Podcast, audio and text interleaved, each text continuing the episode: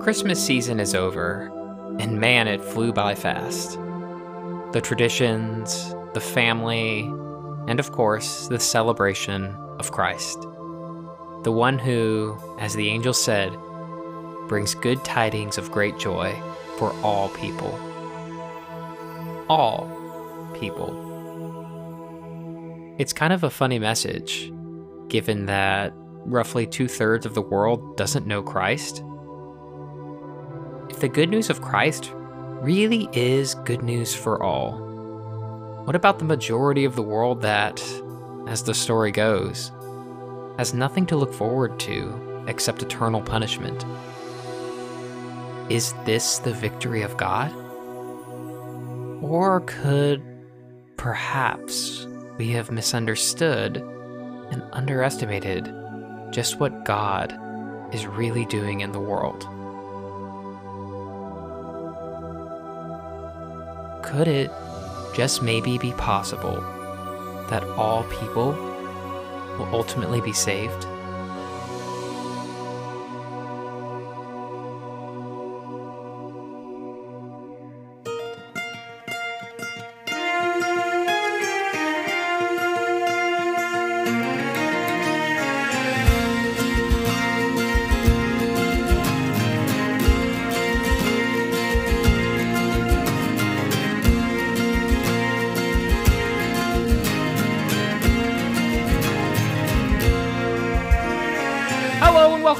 Another episode of Spiritually Incorrect. On this episode, we have Will Hell One Day Be Empty? Darth Vader's Salvation, and John's lackluster COVID recovery. I'm your host, Seth Hart. Join with me is Jonathan Lionheart. Christian hell, Christian hell, Christian hell rocks. Hear the fires gleaming, hear the dead scream. Torment and moaning and fire and a muzz. They're in hell forever just because. I asked you to look up some of Dr. Parry's info so we could introduce him well, and this is what you did instead. I was wondering why it was taking so long. you guys might be able to tell that it's Christmas. We're recording this over Christmas break. And I it, it tis the season to be jolly. And I've been trying to confusedly mix thinking about hell with Christmas, and it's it's come up with some very perverse results. I This is why. God gives you COVID. Yes, I have COVID as well. My whole family has COVID. I'm in a dark place right now, guys. Yeah, you missed Christmas, and we're all ticked about that. Yeah, well, because we're brothers in law, so we're supposed to spend Christmas together. We're, we're not just on the air for your enjoyment. We have to actually spend time together at home. But we uh, we were spared that this season because I had COVID. John, did you get anything good for Christmas? I didn't have to see you. Um, Ooh. I got a Oculus Meta Quest 3, which I use to work out. I mean, this doesn't just happen overnight, Seth. This this is chiseled through hours of VR boxing. I, I love that you still hold out some hope for the VR revolution, which just doesn't. The VR revolution is coming. It's it's already come. It's already here. It's now and not yet. It's Zuckerberg has already overcome. The victory has already been purchased. It's just the unfolding of the narrative of Salvatore VR that is taking time. That made about as much sense as any justification for believing that the VR revolution has any hope. the VR revolution, okay, it's not going to be VR that succeeds. It's going to be MR, Mister, mixed reality, when VR successfully incorporates the world around you so that you're just wearing glasses. You can still see the world around you, but with like extra VR screens there and stuff like that. That's what's going to succeed. And that's hopefully only five to 15 years away. That just sounds like dystopia. Anyways, back to hell and universalism, which I suppose some people think a VR future is hell. So there's that. There, see, we connected the conversations. You didn't even ask me what I got for Christmas. Yeah, I don't jerk. care, Seth. What what did you what did you get for Christmas, Seth? By the way, where's my birthday present? You were supposed to get it when you came, but somebody was like, "Oh, I can't come until January." All right, whatever. Tell me what you got for Christmas. Nothing of importance. You'll see when you come, John. You'll see when you come. That'll All be an incentive. No one cares. We, no one cares about our personal Christmases. Let's just talk about hell, Seth. Go ahead. Christian hell, Christian hell, Christian hell. Introduce- Introduce Robin Parry. All right. Well, you are lucky, audience, today because we've gone and gotten the leading scholar, arguably, in the world on the subject we're about to talk to today. We have Dr. Robin Parry, who is, as I said, arguably the leading scholar, especially the leading evangelical scholar in the world on the topic of Christian universalism. John, is he a leading scholar? You could say that, yes. You could say that he's a leading scholar. Uh, Dr. Parry, a leading scholar on the subject, has published over a dozen books and himself works at the publishing house Wipf and Stock and has been the editor for a number of my books, which is how I was able to manipulate and pressure him into coming on the show. Uh, because he doesn't tend to do these interviews anymore. He's already said pretty much everything he has to say on universalism. But we got him because I milked our relationship. So no, we actually both know Robin Parry personally. We both have met him. He's an absolutely solid scholar, great uh, individual. He's going to round out our wonderful Rethinking Hell series. Boy, has this been fun! Yay! Are we? We're not even going to do a Rethinking Heaven series. It's kind of like ah, they, everyone knows what that's going to be like. Everyone knows. Go yeah. read The Great Divorce. We're all going to be naked running up mountains. That's that's true story. Go read The Great Divorce by C.S. Lewis. That's always I, am always for for promoting Lewis on the show. That's a good note to end on before transitioning. Or do you need something else like a, a more subtle transition to the conversation? Thank you so much for being with us today, Dr. Parry. What is universalism?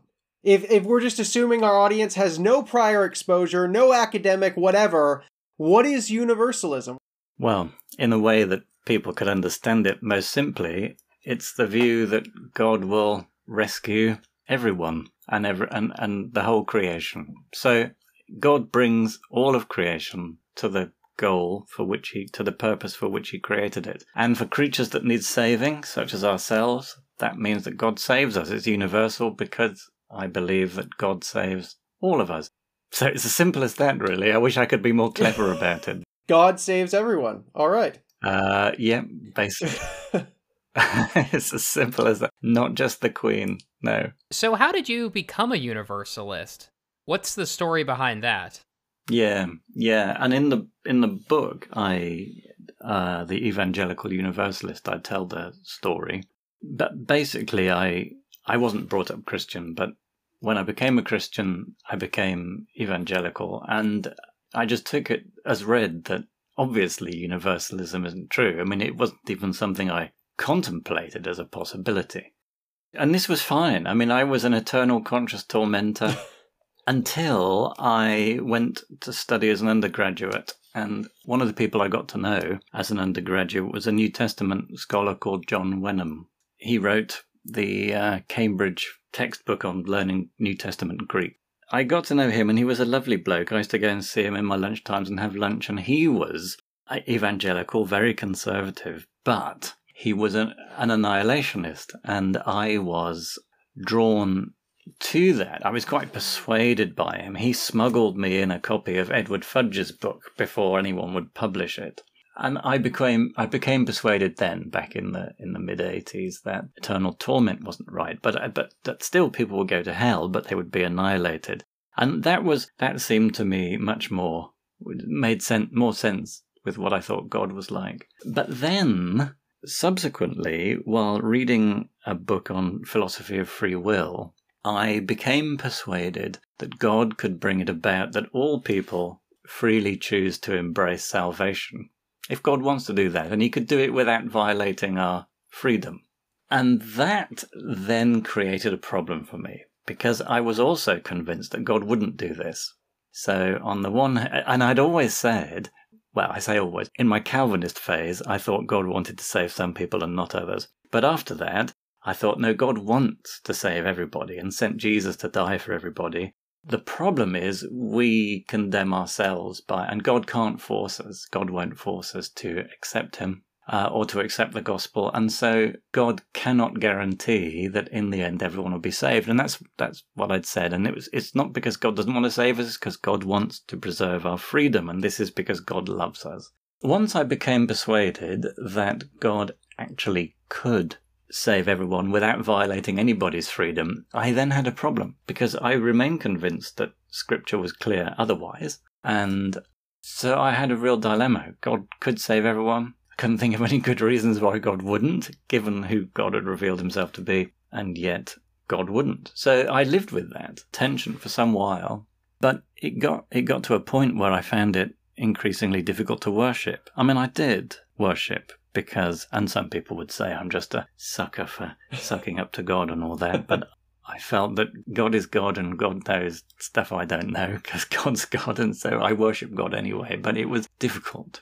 Not long after that, I had a student. I used to teach philosophy to 16 to 19 year olds, and I had a student who was doing a project, wanted to do a project on suffering and, well, hell and free will. And so I thought, well, you can read some sort of contemporary philosophers. So I, she, I, I got her to read various folk, and one of the people I got her to read was Thomas Talbott, who is a universalist philosopher. And I contacted him, and and he sent very kindly a copy of his book, the, the Irresistible Love of God, or something like that. It's something along those lines. He'd kill me if he heard me say that. anyway, I, I read this book and I wasn't persuaded, but I was surprised that there was a lot more going for it in terms of traditional Orthodox Christian theodicy, theology, and in terms of the Bible than I had previously considered possible. So this opened up for me a possibility I hadn't previously considered as even imaginable. That maybe it's actually a Christian view that God can save everyone. Well, will save everyone. So I then started on a two year exploration of this issue, at the end of which I became persuaded that actually this is a view that's consistent with Scripture. And the more I read on early church history, I thought, and, and also consistent with a lot of what early Christians were saying. Yeah, so after a couple of years, I thought, no, that's what I think. And that was early 2000s, and I that's what I've thought ever since, really. I haven't, I haven't really matured very much since then. Okay, now time for a tough one. What is hell for a universalist? It seems like that's just something completely different from what most people have in mind. Yeah, I mean, that's and that's a good and legitimate question. And part of what I tried to do in the book was hold that question back. I mean, I know this sounds a bit bonkers, but I came to the position of thinking that we're so used to thinking of hell in a particular kind of way, and we're so used to approaching particular texts and reading them in certain kinds of ways that everything else is then reconfigured around that. So we, we begin with the passage on hell I mean, just to illustrate this, I had a chat with a friend some years ago now. I gave him a whole bunch of reasons why I was a universalist, and he said, "Yeah, yeah, I, I understand all that, and I haven't, I can't think of any responses to that. But what about this verse in Luke sixteen? I can't remember the number of verse. You know about the chasm in Hades between Abraham and Abraham's bosom and you know the rich man in Hades. And no matter what I said, all that mattered was this verse. And he he wasn't persuaded that this verse didn't mean what he thought it meant. And so forget the rest of the Bible. Right? This it begins and ends with this. And I thought, well, okay, maybe what we need to do is approach it from a different perspective.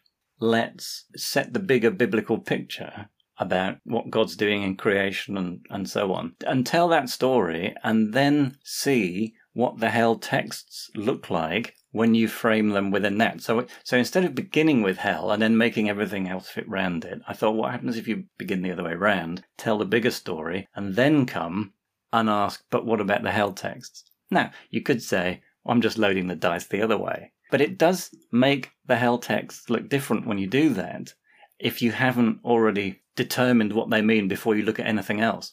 So if you don't mind, I will defer that question to slightly later, and uh, not much later. I will answer it in this long spiel I'm about to do, but it'll be fairly short. So I would say I began in the book by looking at Colossians 1, because there you have the hymn of Christ. He's the image of the invisible God, the firstborn over all creation. You know the passage. Uh, because there you have a hymn that puts Christ at the center and it runs from creation through to new creation. And in effect, it encompasses the whole story of Scripture, right from creation through to new creation with the cross at the center, making peace through his blood shed on the cross.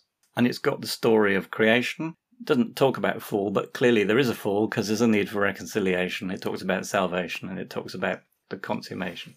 That became, becomes like the paradigm, is a way of telling the biblical story as a story of God creating the cosmos for a purpose and uh, and how through Christ and through Christ's work and incarnation and the cross, God is bringing creation to that goal. Now, it happens that at least at face value, Colossians 1 looks like, and I think when you look at it more closely, it also still looks like a text that says something like universalism, because you have all things were created, whether things in heaven or earth, visible or invisible, thrones, you know, so in other words, everything that is created was created through him. And then later on, and, and in deliberate parallel to that, all things he and he reconciled all things to him to the father through the cross through his blood shed on the cross. So the same all things that were created which is emphatically everything are the things that are reconciled through the cross through making peace. Now that is an, is basically my paradigm for, for what that's what i think the whole of scripture says when you read it as a whole. So I begin then by going back. I think I do. I can't remember. In somewhere else, in, in another thing I wrote, I did anyway. Let's look at creation and think about how God, in creation, God makes everything through Christ in the Spirit. And all those things are created with a telos. There's a reason. There's a, de- there's a thing that God made them for. And what they're made for ultimately is for God. All things are from Him and through Him and to Him. They are for Him, as Colossians. They are made by Christ and for Christ. So everything that has been created is from Him, through Him, for Him, to Him. Do you mind if I read this Colossians verse out loud? Yeah. Just for our audience's sake. Colossians 1. For in him all the fullness of God was pleased to dwell, and through him to reconcile to himself all things, whether on earth or in heaven, making peace by the blood of his cross. I think the emphasis you'd be placing there would be to reconcile to himself all things. So the bulk of my book and that is telling is sort of framing things in terms of this story uh, that everything has been created by God and for God, but because of sin, everything gets damaged and corrupted, and and for for created things to reach the destiny for which God created them, this requires God to act in Christ to bring them to that destiny. And this is why Christ is absolutely essential to the universalism that I teach. Well, I don't actually teach it, but it's what I think. So I'm not an evangelist for universalism. At least I don't think of myself as that. So, Christ is central. God reconciles all things to Christ. And by the Holy Spirit now, God is working, drawing creation to, into union with Christ. And, but God is, by the Spirit, God is still working to work out this reconciliation. So in the New Testament, you have this now and not yet thing that New Testament scholars often talk about, where in Christ, the end has already come. And so God has already brought about new creation and, and, the new age. In the resurrection of Christ, the resurrection of Jesus is the new creation. It is the future, the resurrection body. It is the future of creation, it is the future of humanity in the body of Jesus, who is the representative of humanity. So Jesus is as our representative, he dies, he shares in our brokenness, and then rises. And in his rising, that's the destiny of creation. And it's already achieved. So we don't have to hope that God will reconcile all things. God has already done this. God was in Christ reconciling the world to himself, as 2 Corinthians 5 says. However, as Paul says, nevertheless, you know, we have the message of reconciliation. Be reconciled to God. Because the Holy Spirit is drawing people to share in the salvation that is already a reality in Christ. And the church are a community of people that the Holy Spirit has drawn and united to Christ, and we are starting to experience that new creation. But the fullness is still not here yet, so we still await this. So the fullness of the experience of new creation is still future. So yes, you can look around and go, but clearly not everybody is reconciled to God. Well, yes, in Christ they are. And in Christ dead and resurrected, but that's not an experiential reality yet. But it will be. And that will, that confidence then, and this is the reason I'm not a hopeful universalist. I mean, I'm hopeful, but I don't mean I don't go around going, well, I'd like to think it. I hope it. I'm fairly sure. I feel pretty sure, you know, as much as I'm sure about anything, that God will reckon that God's reconciling all things, and the reason is because God has already declared the future in the resurrection of Christ. So it's not me being arrogant and presumptuous and presuming to know what God wants. God has declared what God wants in the resurrection, and that is God's destiny for creation. And as Romans 8 says, the whole of creation uh, is longing for this liberation. And what it's longing for, so this is more than just humans, this is the whole of the created order is longing for resurrection, really. That's the sort of paradigm that's working through Romans 8 death and resurrection, and the groaning that we currently experience in ourselves as we long to see that, to participate in resurrection, and the groaning that is the same groaning that creation is currently experiencing as it's longing for resurrection. And the Spirit joins with us in this groaning and so on, but the Spirit is working to birth in us this resurrection. And we don't know exactly what that will be like, but we know that we shall be like him, for we shall see him as he is. Yeah, that's the basis of my universalism. So, which is, and then I kind of think, well, what about hell? After I've thought all of that stuff. yeah. So what about hell? oh, okay. Is that is that what I mean? I can. Yeah. What about Maybe hell? we can say within that story, where is hell slotted in, so to speak? Yeah.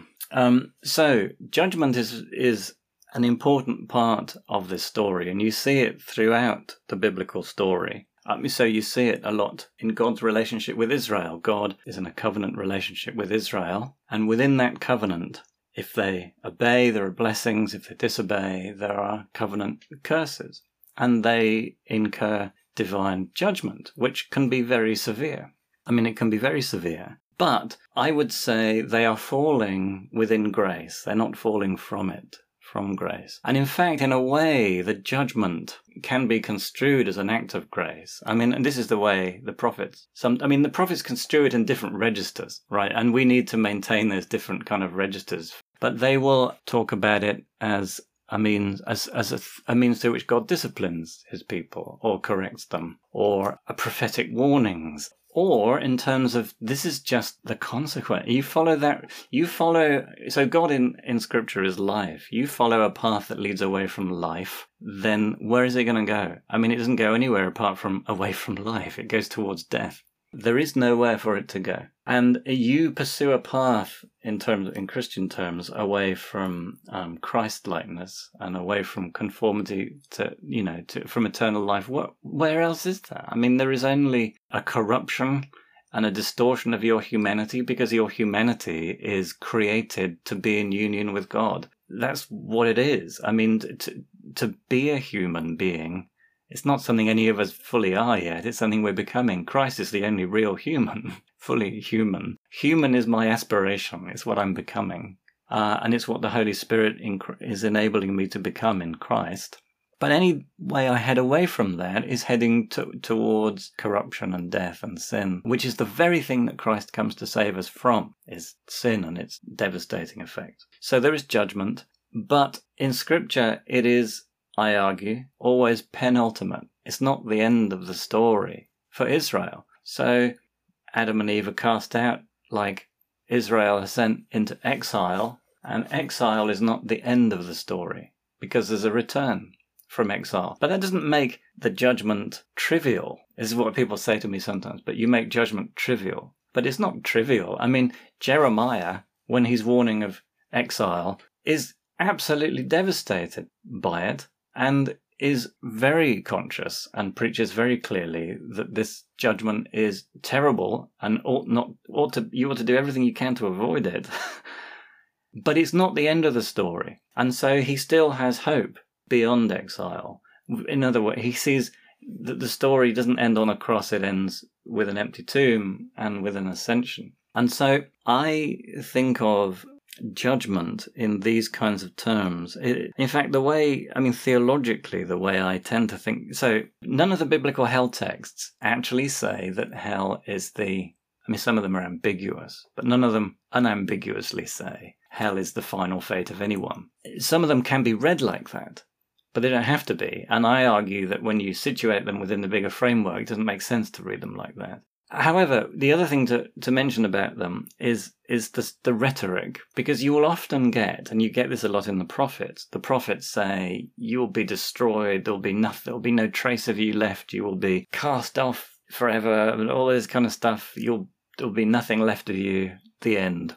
And after that, then they speak of restoration, and you think, "What? I mean, what are you talking about?" And I think the problem is that we sometimes overinterpret some of the language because we read everything so woodenly. And the prophets were speaking about serious consequences that needed to be taken seriously, and they were working to persuade their audience to take them seriously, and they were using language about fire that doesn't burn up. I mean, that's language Jeremiah uses. I mean, but and Isaiah talks about this fire that you know, but it's, it, it's not still burning literally. So, so we, we have a danger of over interpreting some phrases and language and then insisting everything has to fit around this wooden reading of it. Whereas I think, actually, if you understand this language within the bigger biblical framework and in the way that, that the Bible authors demonstrably, in some cases, demonstrably use this language, you know, that they talk about judgment with nothing left and then they talk about restoration. So I think you can read the, the New Testament text in the same way. Now, obviously, that's something we do as readers. The text itself doesn't interpret itself. We are interpreting the text. And but that's how biblical theology works. You know, the text, we decide how to fit various texts together and their messages and which ones to read in the light of which one. Whatever we think about how to read hell text, it's something we are doing if it's not me, it's the conservative Bible preacher. Is doing exactly the same thing, just doing it differently. So we need to take responsibility for our hermeneutics, for the way we read the Bible, and acknowledge that it's us who are doing a biblical theology. Because the biblical theology that we create, which tries to encapsulate the whole Bible, and this might be ironic, isn't the theology of any of the writers of the Bible. Right? It's not Paul's theology, because Paul wasn't trying to do theology that took John into account and Revelation and all this. I'm trying to do that. Paul isn't. It's not John's theology. It's not Matthew's theology. It's not anybody. It's not Isaiah's theology. It's none of their theology. It's the contemporary church's theology. It's my theology as I try and take seriously everything they said. As Karl Barth said, our task as theologians is not to say what the apostles and prophets said, or not to repeat what the apostles and prophets said, is to say what we have to say in light of what the apostles and prophets said. And that's what I'm trying to do is I'm trying to take seriously what God I think was revealing through what they said and think, well, how do we hold this together? And how do we hold it together with what scripture reveals about God and what God's purposes are and what God is like? And this is a constructive theological point. This is not, I can give you a Bible verse has all of this in. But I think this is a way that makes sense of all of the Bible verses. Is this uh, the way I tend to think about hell? Is that hell is that, that God is the divine presence is is like a fire. And how we experience the divine presence very much depends on what our own condition is. If we have been purified and sanctified in the Holy Spirit and conformed to Christ, then that divine presence is life and light and is heaven, experiences heaven. If we are still twisted and wrapped up in our sins and so on, the exact same divine presence is experienced as something that is torturous. There's something that you can't live with, something that, that is like a fire. And that same divine presence, if we're on a journey towards God, can become experienced like a purgatorial fire. So, so the way I tend to think about hell, and like I say, this is me doing constructive theology, and it's not just me, other people say this. I didn't make it up. And some of the church fathers said this as well. It's the divine presence experienced by sinners, and that's not ex- that's not a pleasant experience, but it is not the end of your story because it's not over till the fat lady sings. And the fat lady sing- doesn't sing until God is all in all, which is 1 Corinthians 15:28, which was incidentally the favorite Bible, for, the favorite proof text for universalism and the church fathers, because they said, well, look, what does it mean for God to be all in a creature? And for God to be all in that creature, that creature must be totally filled with God, totally submitted to God. So any creature that is in rebellion against God, God is not all in that creature, because there's still evil, which is evil is the sort of will that's turned against God. But when God is all in all, this is when God is everything in every creature in creation. And that can only be the case when nobody has their will turned against God. And until that point happens, evil is still present in the universe. Even if God is knocking it on the head with a hammer to balance the scales of justice, as on the Augustinian view, evil is still present. And the universalist view is that's not the end of the story. The story only ends when evil is gone. Well, thank you for that big picture view. And you, you within that big picture, you've shown quite helpfully where hell fits in. It's a temporary thing that perhaps occurs in the afterlife. And it doesn't even necessarily have to be God saying, Hey, I'm going to be mean to you. It's just the divine fire which warms some and scorches others based on their own content of character encountering it. That's a helpful way to frame it. And now I'm going to ask you a question that basically rejects everything you just said. Uh, because you gave a very you gave a very nuanced sort of let's look at the big picture, not specific texts. And and maybe with that framework in mind, let's look at a specific text, which is Matthew 25. Jesus says that the damned will be sent to eternal fire. How might a universalist make sense of eternal in verses like that, especially because that word there in Greek for eternal is the same word used also there for eternal heaven. And so, how can that word mean eternal for heaven and that be truly lasting forever, but only temporary for hell? A fair question, and, exactly the question that Augustine asks in The City of God, and, and exactly that question that, that I see quite often in traditional literature. So, I, well, I do think, you know, you, you can read this text in the way that a, an Augustinian would. I don't have an entirely settled view on this parable, but not because of this stuff. I'm not entirely sure about the scenario that's that's being uh, pictured here.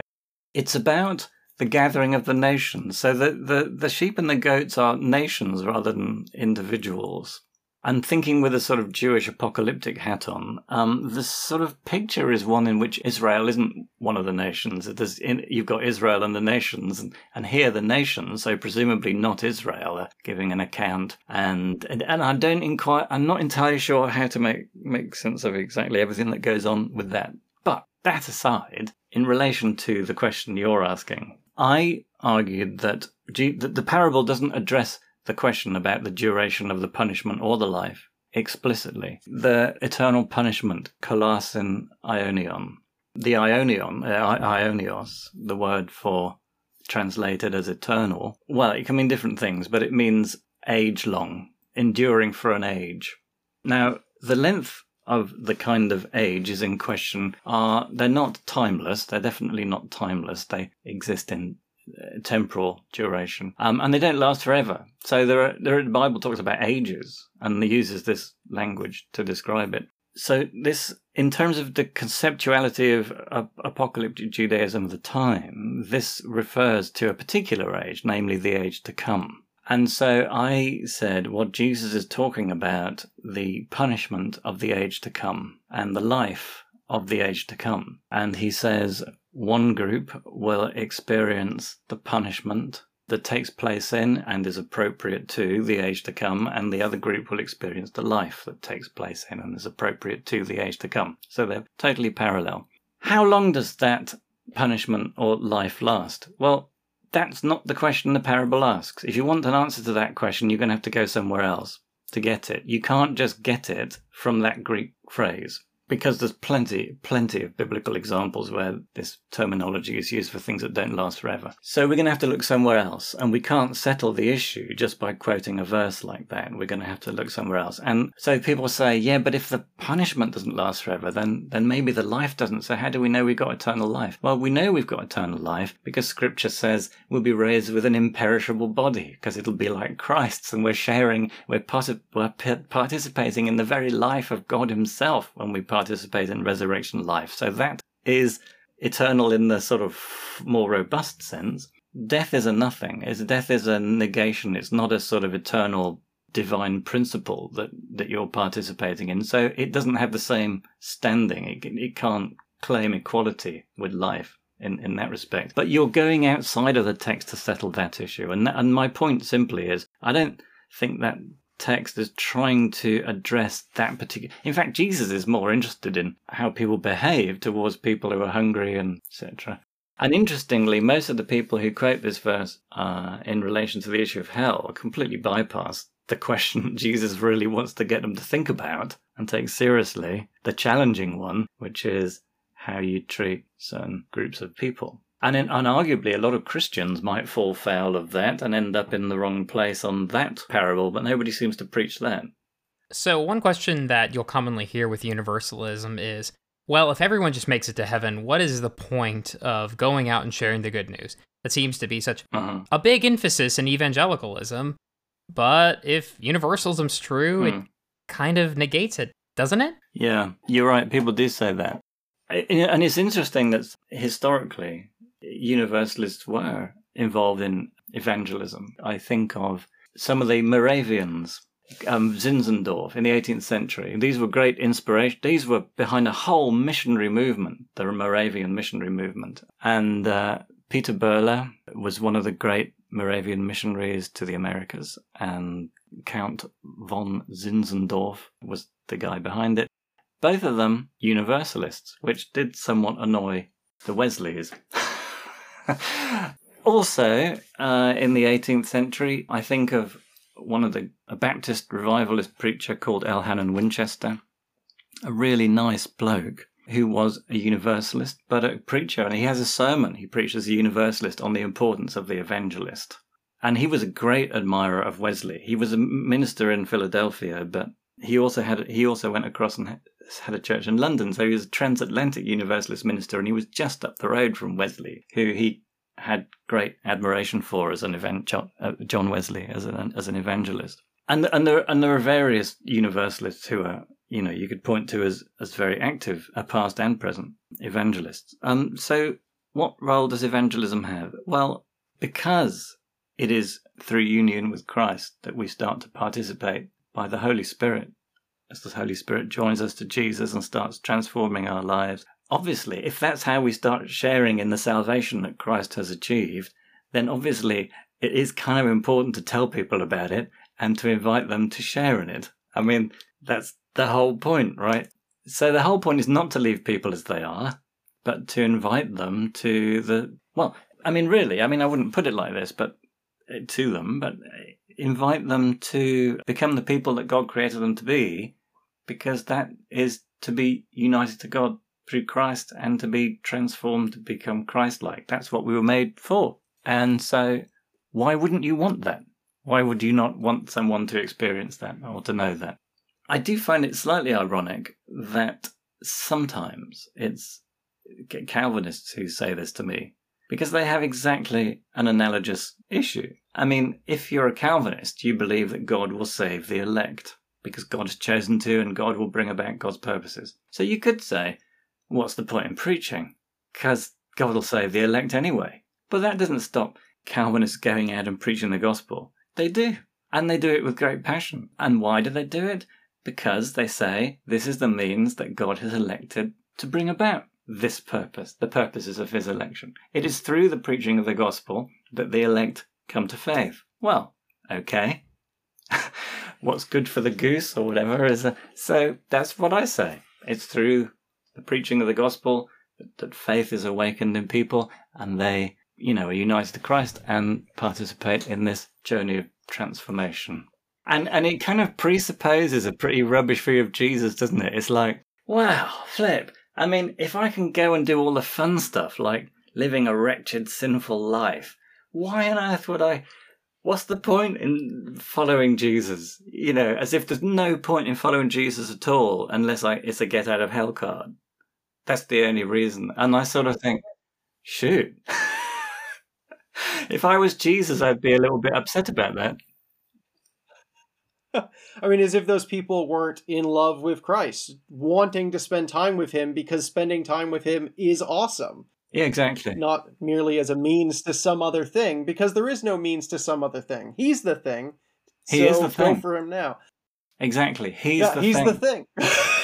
He's and uh, so why would you not want that? Unless you think Jesus is rubbish, right? So he just reminded me of it. I was in a, a debate at a. I nearly said something bad. I was in a debate at a theological college on this, was and there was um a training a pre- trainee priest who was furious with me because his it meant that his granny wouldn't be in hell forever. Now, and I understand that at one level. Obviously, his granny must have done something terrible that he would feel like that. So there's a pastoral issue there. But part of me thought, well, you know, what's the response to that? I mean, I almost, I felt like saying, well, when you become a Christian, you'll think differently about it. because, uh, because I thought that's, while I understand that, and there are issues that got, you need to work through here, can't you see that that attitude is just messed up?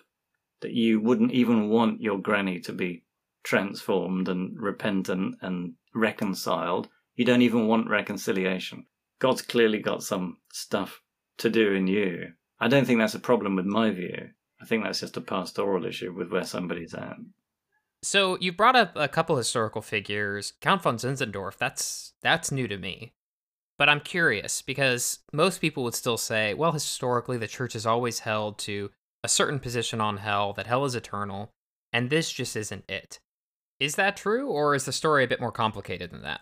It has been the majority view since about the fifth century.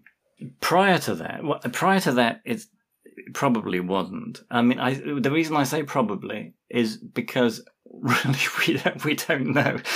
Most of the Christians that are alive are dead and didn't leave any trace of what they thought. So our evidence is various texts from church leaders and so on. But from the stuff we have, we know that there were in the early church a lot of people who were universalists. There were people who were annihilationists, and there were some people who were eternal tormentors. And after Augustine, that view becomes, certainly in the West, but also in the East, becomes very, very much more dominant. But prior to that, we know from the, from the teachings of various church fathers and so on that, that there were quite a few prominent people, amongst whom, obviously, Origen and Gregory of Nyssa, they're the most famous.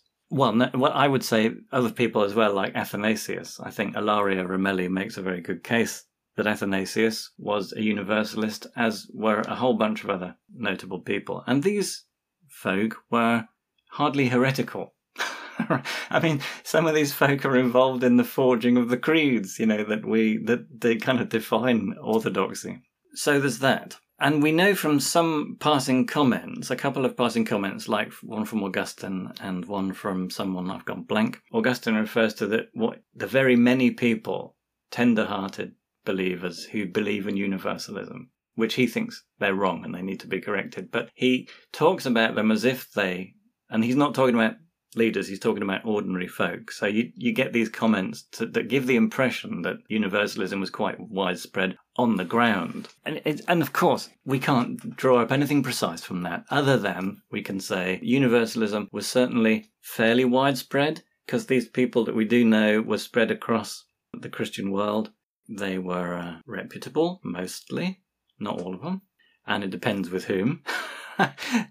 Origen was always in and out and controversial in certain quarters, and, and increasingly. So he, so what happens, and part of the reason universalism fell out of favour is that at the Fifth Ecumenical Council in the sixth century, there is appended to the proceedings of the council an appendix which whether it's whether it counts as part of the proceedings of the council is debated. I mean, I think a lot of scholars now say, well, technically it's not part of the proceedings of the council; it was added but it might well have been added. It probably was added fairly soon afterwards. And this is a series of anathemas or curses on people who teach various things. And these various things include apokatastasis, the restoration of all things. But it's apokatastasis construed in a particular way, connected to all sorts of other beliefs, panentheist, pantheistic. And this it's based on an earlier list from the Emperor Justinian. At a local council, he tried to get these these anathemas through, and they were approved by this local council. They were never technically approved by the church, but they were added on, and it wasn't universalism per se that was condemned, but a particular version of it. So, so for example, Gregory of Nyssa's universalism wasn't condemned, but they thought Origen's was. In fact, what had happened was some of Origen's followers in the centuries after Origen had got more and more extreme, and particularly uh, some of the monks in some Palestinian monasteries. The teaching had got more out there, and some of the things they were saying were things that Origen would, would didn't say at all. But because they kind of looked up to him as a sort of fount of their Origenian tradition, everything they thought kind of gets projected back onto him, and so people talk about them as if they're anathemas against Origen, and, and arguably Justinian thought that they were. I'm not sure he thought Origen thought this stuff, but a lot of it Origen didn't think, and you know, so it just got murky because after that, lots of people thought, oh, well, this view's been condemned by the church. It can't be held. And so even those universalists who are universalists subsequently are, are much more circumspect about it. And um, much more careful about how they phrase it. so you have to, so you can think, was Maximus the Confessor a universalist? Well, arguably, but not clearly. And, you know, and Julian of Norwich, well, yes, arguably, but not, you know, never in a way to be seen to be undermining the church. And there was some ambiguity as to. So it wasn't until the dratted Protestants come along the, the, the question opens up again because Protestants like to think that they didn't care less about tradition. At least some of them did. So then you can ask those questions again. And so, right from the time of Luther, he's having to deal with people who are thinking, oh, well, maybe the Bible, maybe we can, think, you know, and particularly from the 17th and then 18th centuries and then the 19th centuries, it, more and more people are starting to, because the Protestant thing opens up the possibility of asking the question again. And, and simultaneously, and this is a historical thing again, in the Catholic and Orthodox worlds, there was a recovery of Origen. Well, you, I mean, you'll know about the 17th century recovery of Origen from your work on Cambridge Platonists. And um, there were certain people who were linked to the Cambridge Platonists who were involved with this this sort of recovery of Origen. and some of them with Universalist, well, overtly Universalist so there was so within Protestant within Catholicism and Orthodoxy, there's this growing recovery of some of the Universalists in the early centuries, and particularly in the 20th century, uh, Sergius Bulgakov, Russian Orthodox guy, sort of re- goes Universalist because he's reading some of these fathers, and um, von Balthasar in the Catholic tradition opens up these kinds of questions again for with a hopeful spin because you know he doesn't think he can do anything too rad and then a lot of Origen scholars in patristics started looking at the text differently, and there's been a whole recovery of Origen's tradition, uh, reputation rather, among patristic scholars that he'd been dismissed as a heretic, and so now now people are like, oh, actually no, he's a lot. He's amazing. He's really interesting. He's not, you know, and so there's been a whole recovery, and that then has revived the hopeful universalist strands within Orthodoxy and Catholicism as a recovery of an ancient form of Christianity. So, that was only about half of our interview with Dr. Parry. If you're enjoying this, go check out our Patreon page, and for $5, you can get the full conversation, which is about an hour and a half long. Plus, you get loads of extra content from not just this episode, but from all of our episodes. Take five minutes, go check it out right now. We make it worth it, I promise universalism it's really having a major resurgence right now because of guys like Robin Parry, David Bentley Hart. Why do you think that is? Yeah, so universalism is it feels like this big thing that's happening and it feels like Robin Parry kind of got the ball rolling a little while ago and then other people were like, "Oh, someone's talking about us. Now we can finally jump on board and reveal that we've secretly been universalists the whole time." And so other people like David Bentley Hart are getting on board. This secret society of universalism. Yes, this secret, these reptilian people meeting in yeah. Anyways, reptil. I love that you brought in that David Icke reptilian stuff. We should do yeah. an episode on that.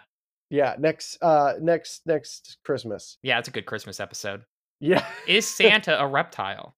Yeah. But I mean, it, it is been one of those topics that people are really afraid to talk about in Christian circles because you'll get fired or you'll lose your you know your congregation would be like heretic Yeah, but it's it's it's more than just oh, it's having a resurgence maybe because of a few brave voices coming out and saying, "Hey, I believe this for X, Y, or Z reason." I mean, it's having a resurgence right now in a very sort of aggressive way.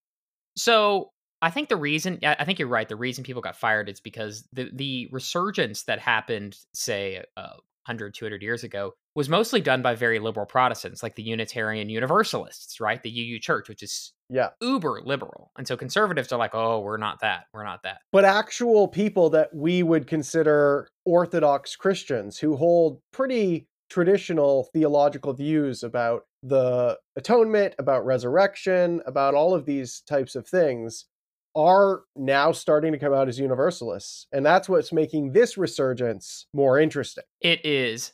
I'm curious though if there's if it's more than just oh this has always been there and people have been brave enough to come out. I'm curious if there's something about the current climate like a sort of reaction to fundamentalism and mm. hellfire and brimstone preachers that has been like, you know what? We're going to be the exact opposite. And that's sort of attractive to people who may have grown up with a very guilt oriented faith. Yeah, I mean that that makes sense. Uh, a very narrow, sort of conservative type of thing, and then overreacting by just opening it up to everyone. A few hundred years ago, when universalism is first kind of being bandied about on a more popular level, I imagine that's kind of you know that's really bound up with this growing globalization movement, and it's kind of overwhelming all of this stuff happening at once. And I can see there being sort of an overreactionary no, we can't do that. We have to hold on to what we we have and we can't just let it all go at once. But now we've had a bit more time to sit with it and process it and not get too freaked out. I don't know what I'm saying here. I don't know either. I don't know. I don't know. You seem like you've warmed up to it quite a bit. Oh, I, I I'm I- I'm not saying I I hold this position, but I I do think that it's it's interesting and it's worth talking about. You always say that with every issue. Oh, it's interesting and worth It is quite interesting, Sam. Yes. Yes, yes, yes, indeed. Yeah, it is. I find I do find it interesting, so to speak, about how popular it really has gotten. I've got a lot of friends who've become recent converts to that, who are Catholic, who are Protestant, and who are Orthodox. The Spiritually Incorrect podcast would like to take this time to officially declare that we are not holding a stance on universalism for or against. Jonathan would like to. Jon- Jonathan would like to- Jonathan would like to specify. We'd like to specify that we are not actively promoting any of the three positions that we've had on the show. Speaking of the three positions, something super interesting was his talking about the divine presence model. Did you Yeah. catch that? Because we had a previous episode. If you haven't seen it, go back and watch the episode with Zachary Manis where he talks about divine presence as the basis for a traditional hell. But you're right, Robin Parry's bringing it in for universalism. Why don't you explain what that is? The divine presence model is the idea that hell, or in this sense, he actually used the term purgatory because, in some sense, universalists think purgatory and hell are the same thing. The divine presence model says that that is caused, this hell or purgatorial state ca- is caused by the presence of God. The same fire, which is purifying and cleansing for the repentant, is burning to the unrepentant. And so God's presence is heaven for some and hell for other people. Now, Zachary Manis goes on to say that it is in this divine presence that people, in a sense, are so utterly turned off by God, the fullness of God. They've rejected God in sort of the finite sense that we can see and participate and know God now. And so when they meet God more fully, it's going to be so utterly horrifying to them that they're going to completely reject God. Whereas Robin Parry goes on to say, Are you falling asleep? No, I'm just meditating upon your rich, rich words, Seth. Am I going too long? No, I'm listening. I'm okay. listening. Robin Parry basically says no, it's purgatorial. It purges you. That yes, it's burning for a while, but eventually you'll submit to the divine love. Which there's two ways of putting that, which is God's love going after you until finally you make the right decision and repent. Or you could also frame that as sort of burning you into submission, so to speak. depending on how you want to frame the model. Yeah. Well, and what's interesting is both that framing and the framing that Chris Date put for annihilationism are ways of seeing these views that are still quite terrifying and full of wrath and punishment and pain. Which is interesting because they often get caricatured as being the sissy view for people who are afraid of hellfire. But in the annihilationist model that Chris Date proposes, like annihilation is worse than eternal fire and torment, in his opinion.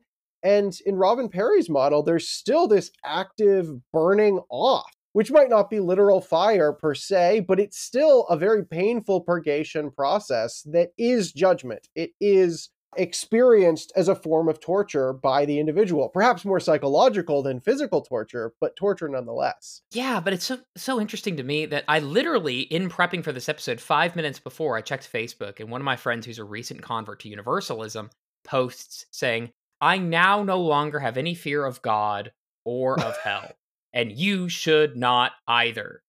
And so yeah.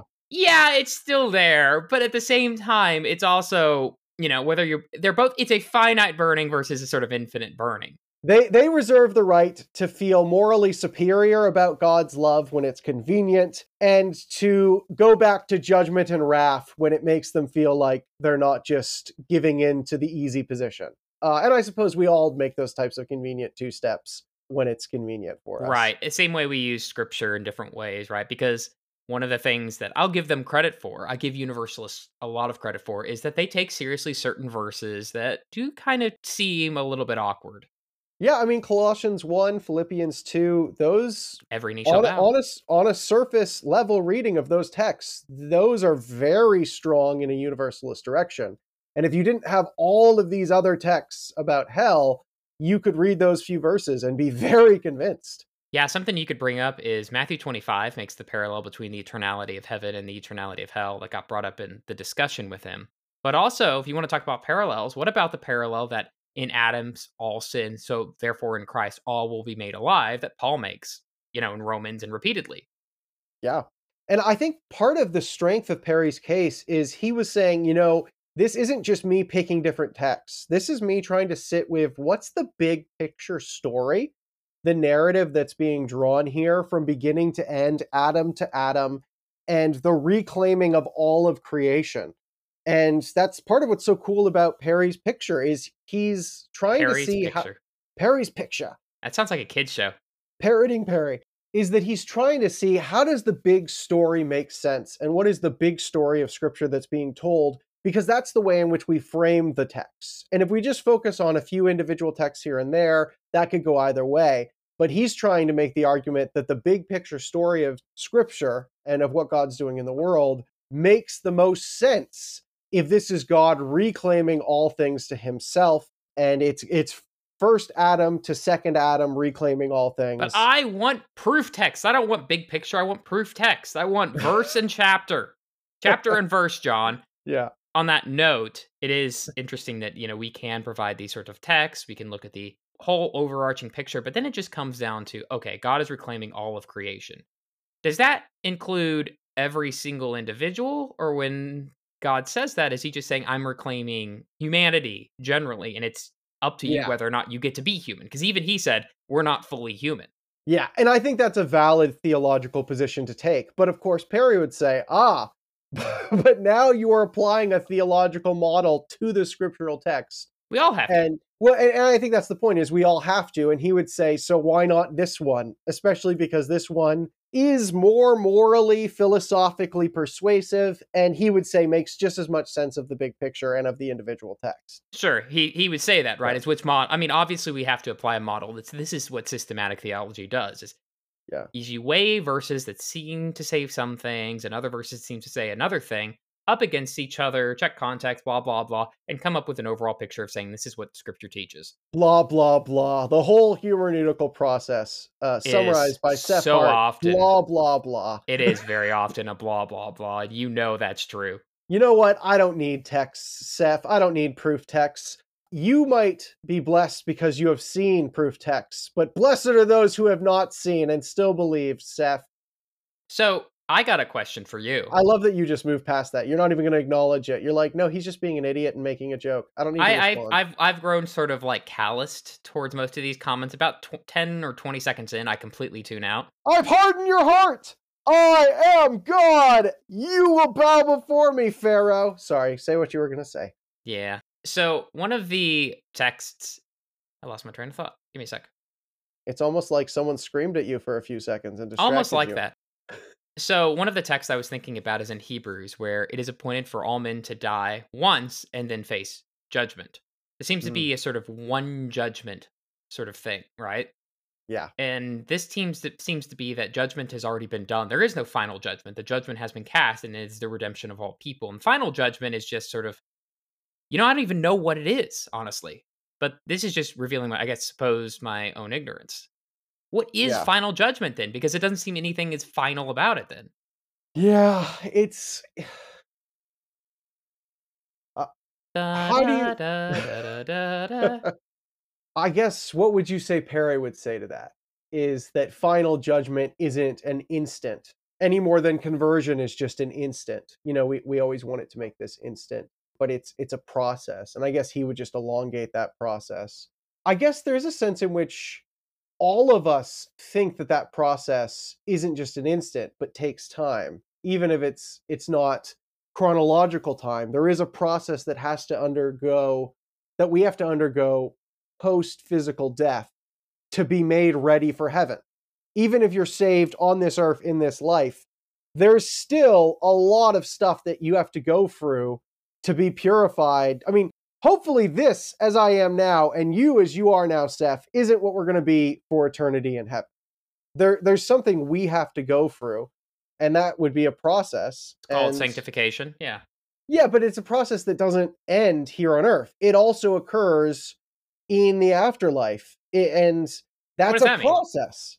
There has to be something There that has to happens. be purgatory.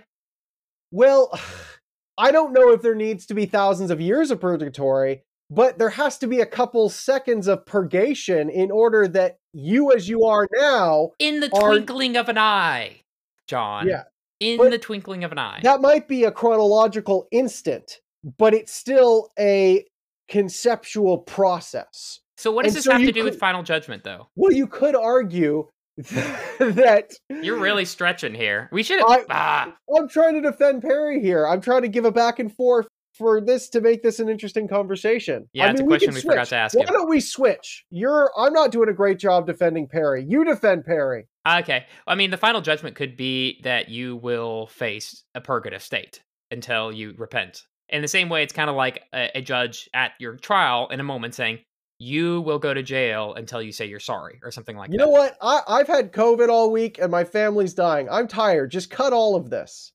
Just just cut all of this. No, this is fun. no, I think you're right. Uh, as Chris Date argued, the punishment, Chris Date argued this, is that there is a finality to judgment in the annihilationist model. You know, once you're dead, you're dead. And I imagine the same thing can be argued for the universalist. You have been judged. And so now your judgment is being carried out as you're being processed. And, you know, this is your final prison sentence. But at the end of the prison sentence, you still get out. I want to, before we end this, ask you a question. We are now finishing a three part series on hell, John. Now, most of Oh, these gosh. views. You're going to ask me which one I think's right. No, I'm not. I'm going to say what's your overall takeaway that we're trying to rethink some of the ideas around hell and maybe just present other models. We've had three different models here. What's one that perhaps has been the most novel, interesting, shocking? What one? I'm not saying what do you believe. I'm saying is there one that just was like, whoa, I think they've all been like, whoa. They've all been really interesting and shocking. And I don't know if there's one that I would just single out as the most shocking. But I would say that what has shocked me is how deeply all three speakers were in the text. They were all using very scriptural arguments. They weren't making emotional appeals to try to persuade you that hellfire can't be eternal. They, they were making textual arguments. And this is something that Zachary Manis, our speaker who defended basically a, a unique but nonetheless traditional view of eternal hell as eternal torment, he even admitted that he is very impressed by the way the annihilationist and universalists are in the text. And I, I think that was interesting to me. I had thought that they would be more sophisticated and persuasive theologically and philosophically. I wasn't expecting them to come at us scripturally as strong as they did. You know, it is funny you say this that the one thing that all three positions agreed on is that all three positions should be in the conversation. Yeah. And that was, you know, Zachary Manis didn't think that these people were all idiots or liberals who've, you know, should be thrown out. Like, this is a conversation we need to be having. These are people who are taking scripture seriously. Let's sit down together and reason. So sorry, David Bentley Hart fans. Everyone comes to the table. yeah, that's right. I love it. We we think it's going one way, but uh, yeah, Hart Hart does seem to make it seem like anyone who disagrees with him on this is definitely just an idiot. There's a lot of vitriol going around in these debates from all sides. What a happy, wonderful way to end our Christmas season, John. Christian hell, Christian hell, Christian hell rocks. Hear the fires gleaming, hear the dead scream. Torment and moaning and fire and a mud.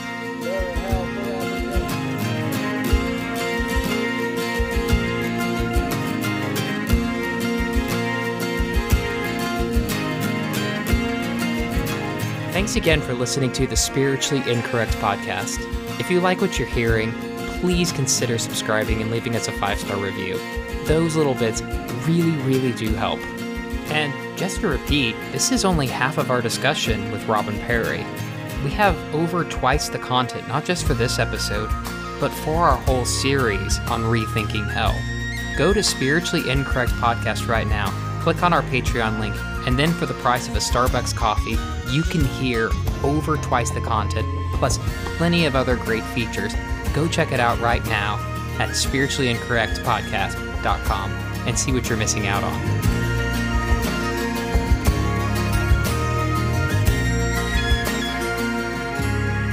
Special thanks to Jordan Birch, whose song Starry Night provides the intro and outro for this podcast.